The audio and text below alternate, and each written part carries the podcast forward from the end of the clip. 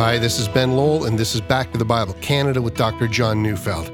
Let's turn in our Bibles to James chapter 4, verses 11 to 17 today as we continue our series, Faith That Works, with a message entitled Pride and Humility.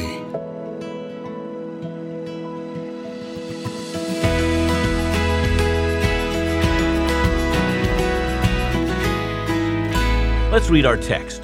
James 4 11 to 17. Do not speak evil against one another, brothers. The one who speaks against a brother or judges his brother speaks evil against the law and judges the law. But if you judge the law, you are not a doer of the law, but a judge.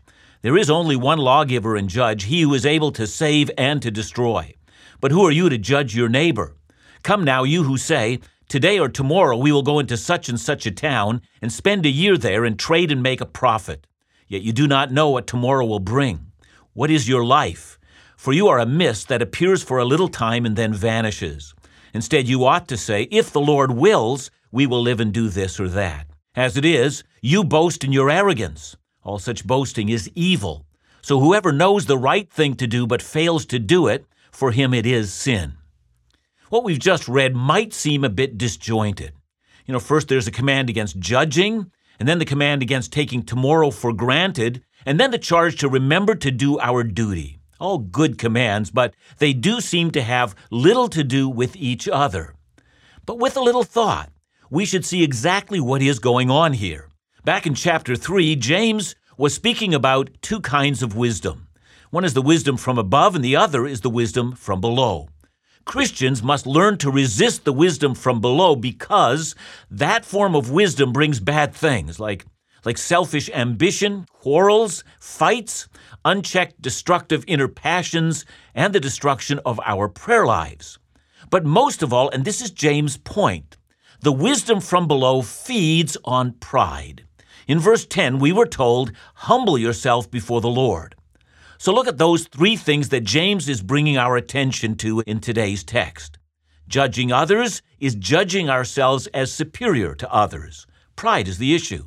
Taking tomorrow for granted is assuming I have power over tomorrow. Pride again is the issue. Neglecting our duty is assuming my desires are more important than my duty. Pride is the issue. What James is showing us in the end of chapter 4 is what pride looks like. Here he says, take a good, close, personal look. This is what pride looks like so that when you see it in yourself, you will know where you're going off the rails. You know, those of you who are old enough will remember the American boxer Muhammad Ali. Do you remember his famous words? He said, I'm the greatest. And I do think for a while he was.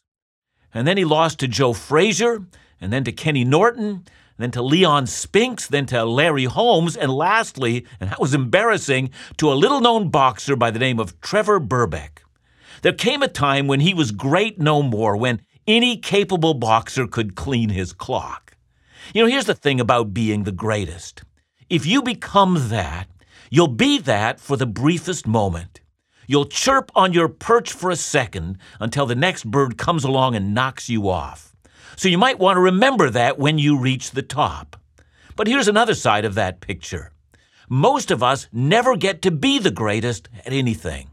Not at work, not in sports, not in intellectual achievements, not in music, not in any single field of human endeavor.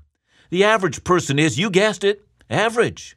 And by the way, all manner of studies have found that, that most of us rate ourselves higher than we are.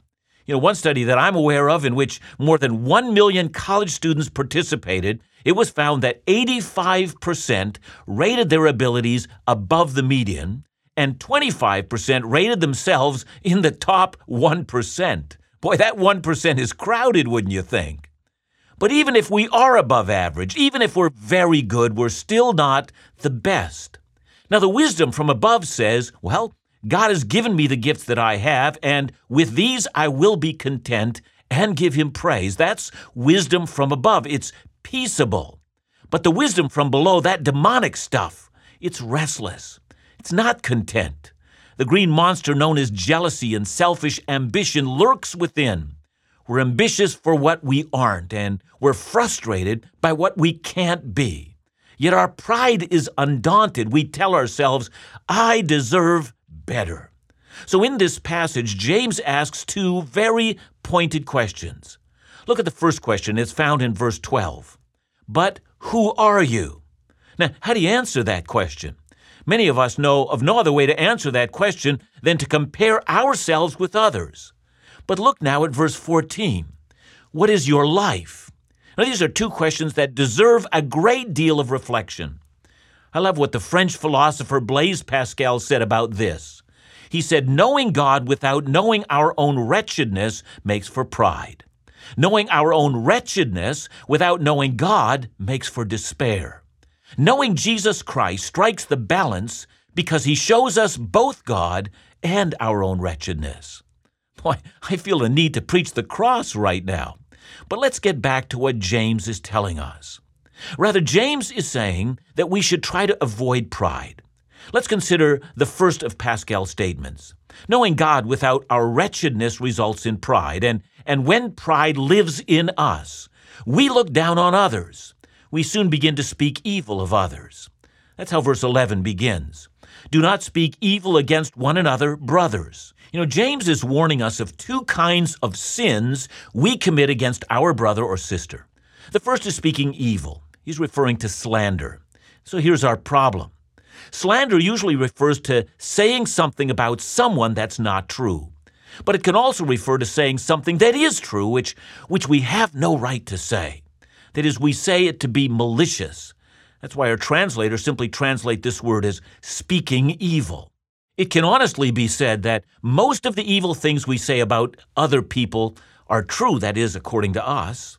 So James adds the word judge in the same verse. Don't speak evil and don't judge. Here's the problem no one is free of judgment, nor should we be. You know, I received an email some time back from a person who was involved in sin in her own life. Now, I didn't know her, but she told me about her sin in her letter, and then she quoted Matthew 7, verse 1. Judge not that you be not judged. I didn't know what to say. You remember 1 Corinthians 5? There, Paul calls on the church to judge and to remove an unrepentant man from their fellowship. You remember John 7 24? There, Jesus says, Do not judge by appearances, but judge with right judgment. In other words, he commands us to judge. So, from the wider scriptures, we do know that we are called upon to judge on numerous occasions we also know there's a wrong judgment and there's a right judgment.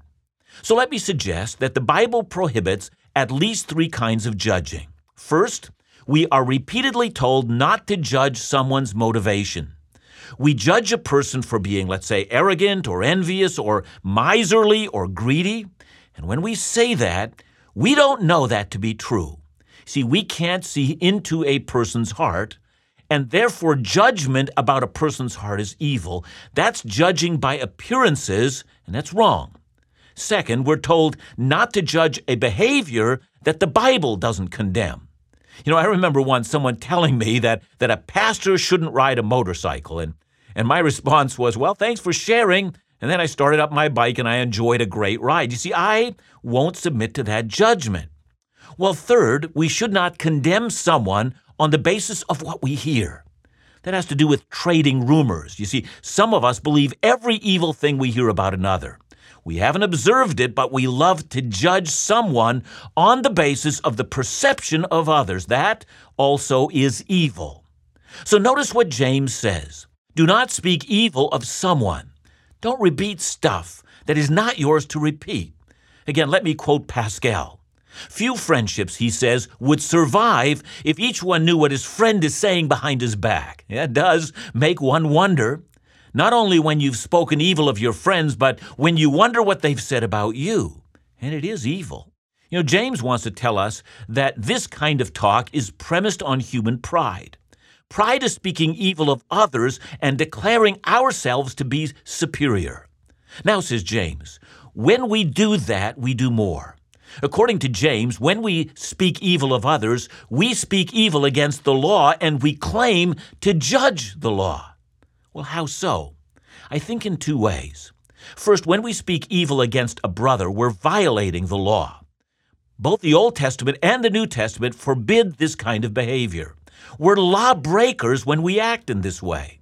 But secondly, when we speak evil against our neighbor, we are in fact picking and choosing which command we want to obey. We become judges of the law by considering some laws unworthy of our obedience. Those laws don't apply to me. I'm above that. So pride is speaking evil of others in declaring ourselves superior, and also pride declares our opinions to be more significant than the Word of God. It's saying, I and my opinions are weighty, and on the other hand, the Word of God is insignificant. We then, says James, claim to have become judges of God's law.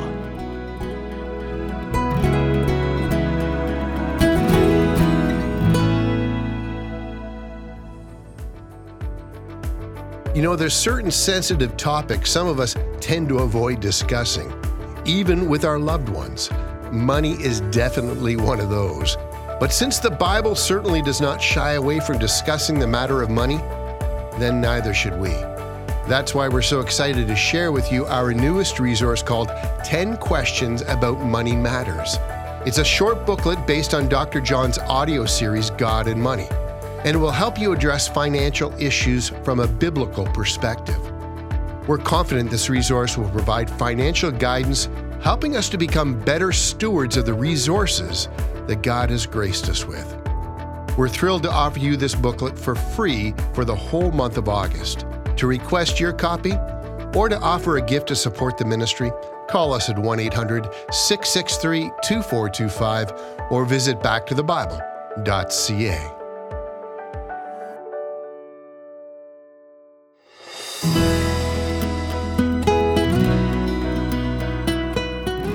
In verse 12, James asks a very significant question Who are you? Or just who do you think you are? That you think yourself more significant than God. So look again at verse 12. There is only one lawgiver and judge, he who is able to save and to destroy. But who are you to judge your neighbor? Yes, indeed, who are you? Well, that's something that we should meditate on. Don't move on too quickly. And James is not done. In order to help the proud man to think of how he or she is overestimating himself or herself, well, he says, Let me take you to the next level. See, verse 13 reads, Come now, you who say, Today or tomorrow we will go into such and such a town and spend a year there and trade and make a profit. Now let's be clear. There's nothing wrong with trading and making a profit. And there's nothing wrong with long term planning.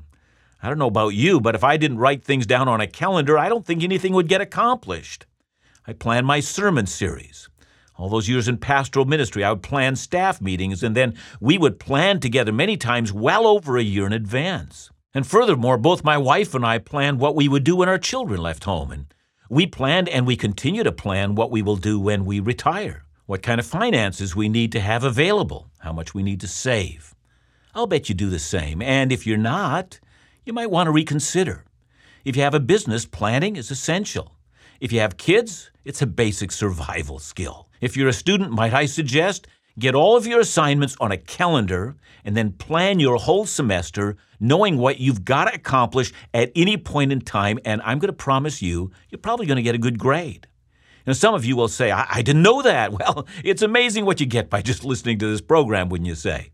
Now, there's nothing wrong with planning and everything right with planning. So, what is James after? Look at verse 14 yet you do not know what tomorrow will bring. What is your life? For you are a mist that appears for a little while and then vanishes. And oh, by the way, did you notice that James has just provided you with the answer to the previous question of, Who are you? Well, now you know. You're a mist. See, we live somewhere between 70 to 95 years. Unless, of course, a bolt of lightning hits you or a car, or you get a form of influenza that knocks you off in 24 hours or you have a heart attack, or someone shoots you, or, you know, for all the hypochondriacs out there, let me say, you guys are right. And by the way, you know what it says on a hypochondriac's gravestone? It says, I told them I was sick. God has so many ways of taking you out of this world, He doesn't have to resort to a miracle to do it. You're a unit failure. You're ready to fail. Here's what James is doing for us it's one thing to plan for tomorrow, it's quite another thing to count on tomorrow. Look again at verse 15. Instead, you ought to say, If the Lord wills, we will live and do this or that. I'd like to revive a tradition that Christians used to have around their future planning. We used to add the phrase of all future events, Lord willing. You know, Christians would say, The Lord willing, I'll see you tomorrow. Or let's commit ourselves to this plan, Lord willing. Or here's my plan for retirement. Or my plan to survive this semester in university, Lord willing. You know, add that phrase to everything we plan. It's a reality check. But somewhere along the line, we forgot that. There was a theology around for a period of time in which Christians were discouraged from praying, Lord, if it be your will. And we were told that's not faith. You ought to pray, Lord, I'm, I'm claiming that business deal or that house I want or that plan I'm making. But listen, that's not faith, that's presumption. Listen to James. You might claim that house, but you might slip on the soap in your shower and be dead before nightfall. What motivates us to leave the phrase, Lord willing, from our language? I think the answer is pride. Pride is not only speaking evil of others, making ourselves superior to them. No, it goes further. Pride is presumptuousness. It's making assumptions about the future that you and I ought not to make. Pride is arrogant, rash statements about what will happen, assuming we will always be there to fulfill them. But when we say that, we're parading our ignorance. You know, I did a little study on the internet and made a list of some of the famous people who died suddenly in the last decade. Well, here in Canada, it was Jack Layton. You know, the new Democratic Party was brought into prominence by his leadership, and then suddenly he died of cancer.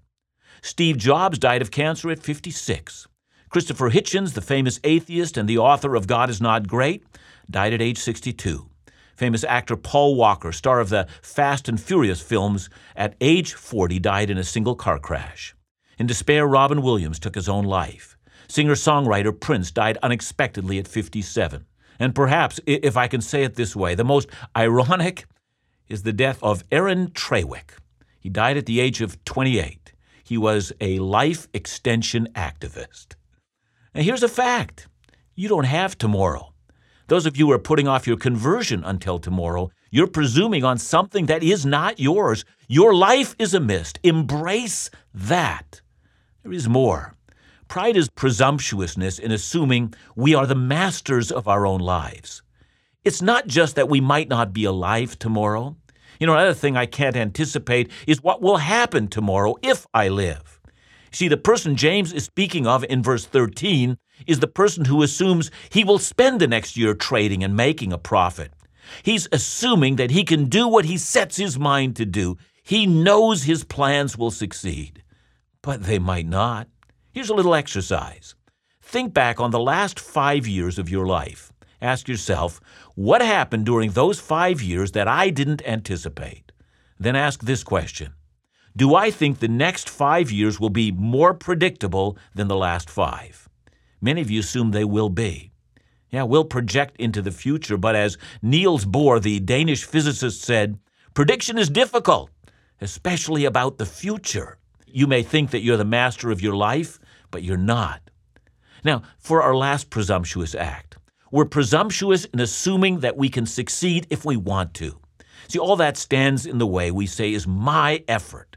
You know, think again about the phrase, if the Lord wills. Have you yet come to the place that everything in your life, from the largest to the smallest, is all subject to the permission of God? If God says no, it's not going to happen verse 16. As it is, you boast in your arrogance. All such boasting is evil.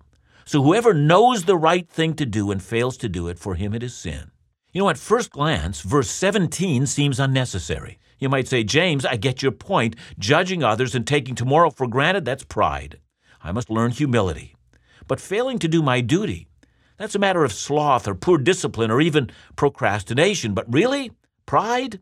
You know, Bible teachers have struggled with this verse. Does James mean to teach us that it's our duty to be humble about the command regarding speaking evil and planning our future?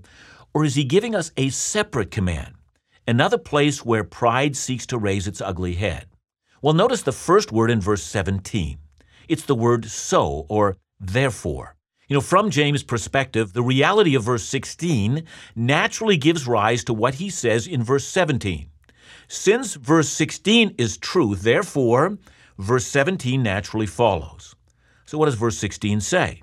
It says, You boast in your arrogance. You remember that Paul says much the same in Galatians 6:14. He writes, "But far be it from me to boast except in the cross of our Lord Jesus Christ, by which the world has been crucified to me and I to the world." So it turns out that boasting about anything we have done was considered a very great sin in the early church. Both James and Paul condemn it. Peter does as well in, in 2 Peter chapter 2 verse 18. So how does James 4:17 relate to what we've said? Well, quite simply, it is the duty of all of us to humbly approach everything in life. Our relationships, our accomplishments, our considerations for the future. It's our duty to deflect from ourselves and constantly point towards God. If there's anything that should mark the people of God, it's humility. After all, we don't worship ourselves, we worship another. We believe that it is God who is all in all. You know, today, if you're speaking evil of another Christian, you have a duty to quit and to begin to speak well of them. If you're presuming on tomorrow, you have a duty to begin to say and to think, if the Lord wills. And if you're tempted to forget these lessons, you have a duty to remember. Let's remember that pride is the anti God principle, and humility allows us to embrace the life of faith. John, I can honestly look back on my life and say, you know, there's things I said to some people at some point that I'm not very proud of. Uh, but I hear you saying today, it's not enough simply to say, I won't do that again. We really do have to revisit it. Do we have to make it right? You know, this thing on making it right is a really important question. I think we need to make right those things that have actually wounded someone. You know, you and I have heard of individuals who say, I've thought badly of you, or I've, you know, and, and, and the person um, that we thought badly of didn't know that, and now we come and dump that on top of it, everything else, and and suddenly they feel wounded, whereas before they would not have felt wounded. I think that we need to try to make right all those things that somebody else has become aware of. Uh, and and if they haven't become aware of it, then maybe we need to go to the people that we've you know that we've you know slagged someone to and say to them, you know, I've acted unrighteously when I've talked about so and so. So I, I think those are important issues. Thanks so much, John. And remember to join us again right here tomorrow on Back to the Bible Canada, where we teach the Bible.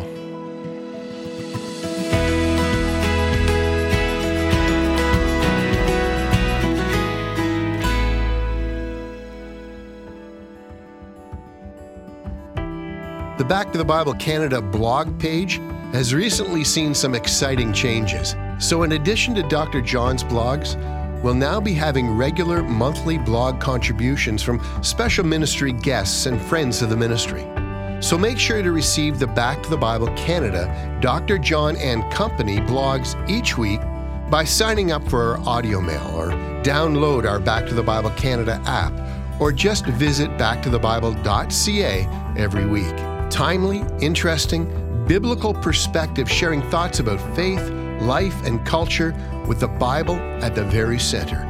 To check out the Dr. John and Company blog page, visit backtothebible.ca or call us at 1 800 663 2425 for more information. And remember to ask for your free ministry resource 10 questions about money matters during the month of August.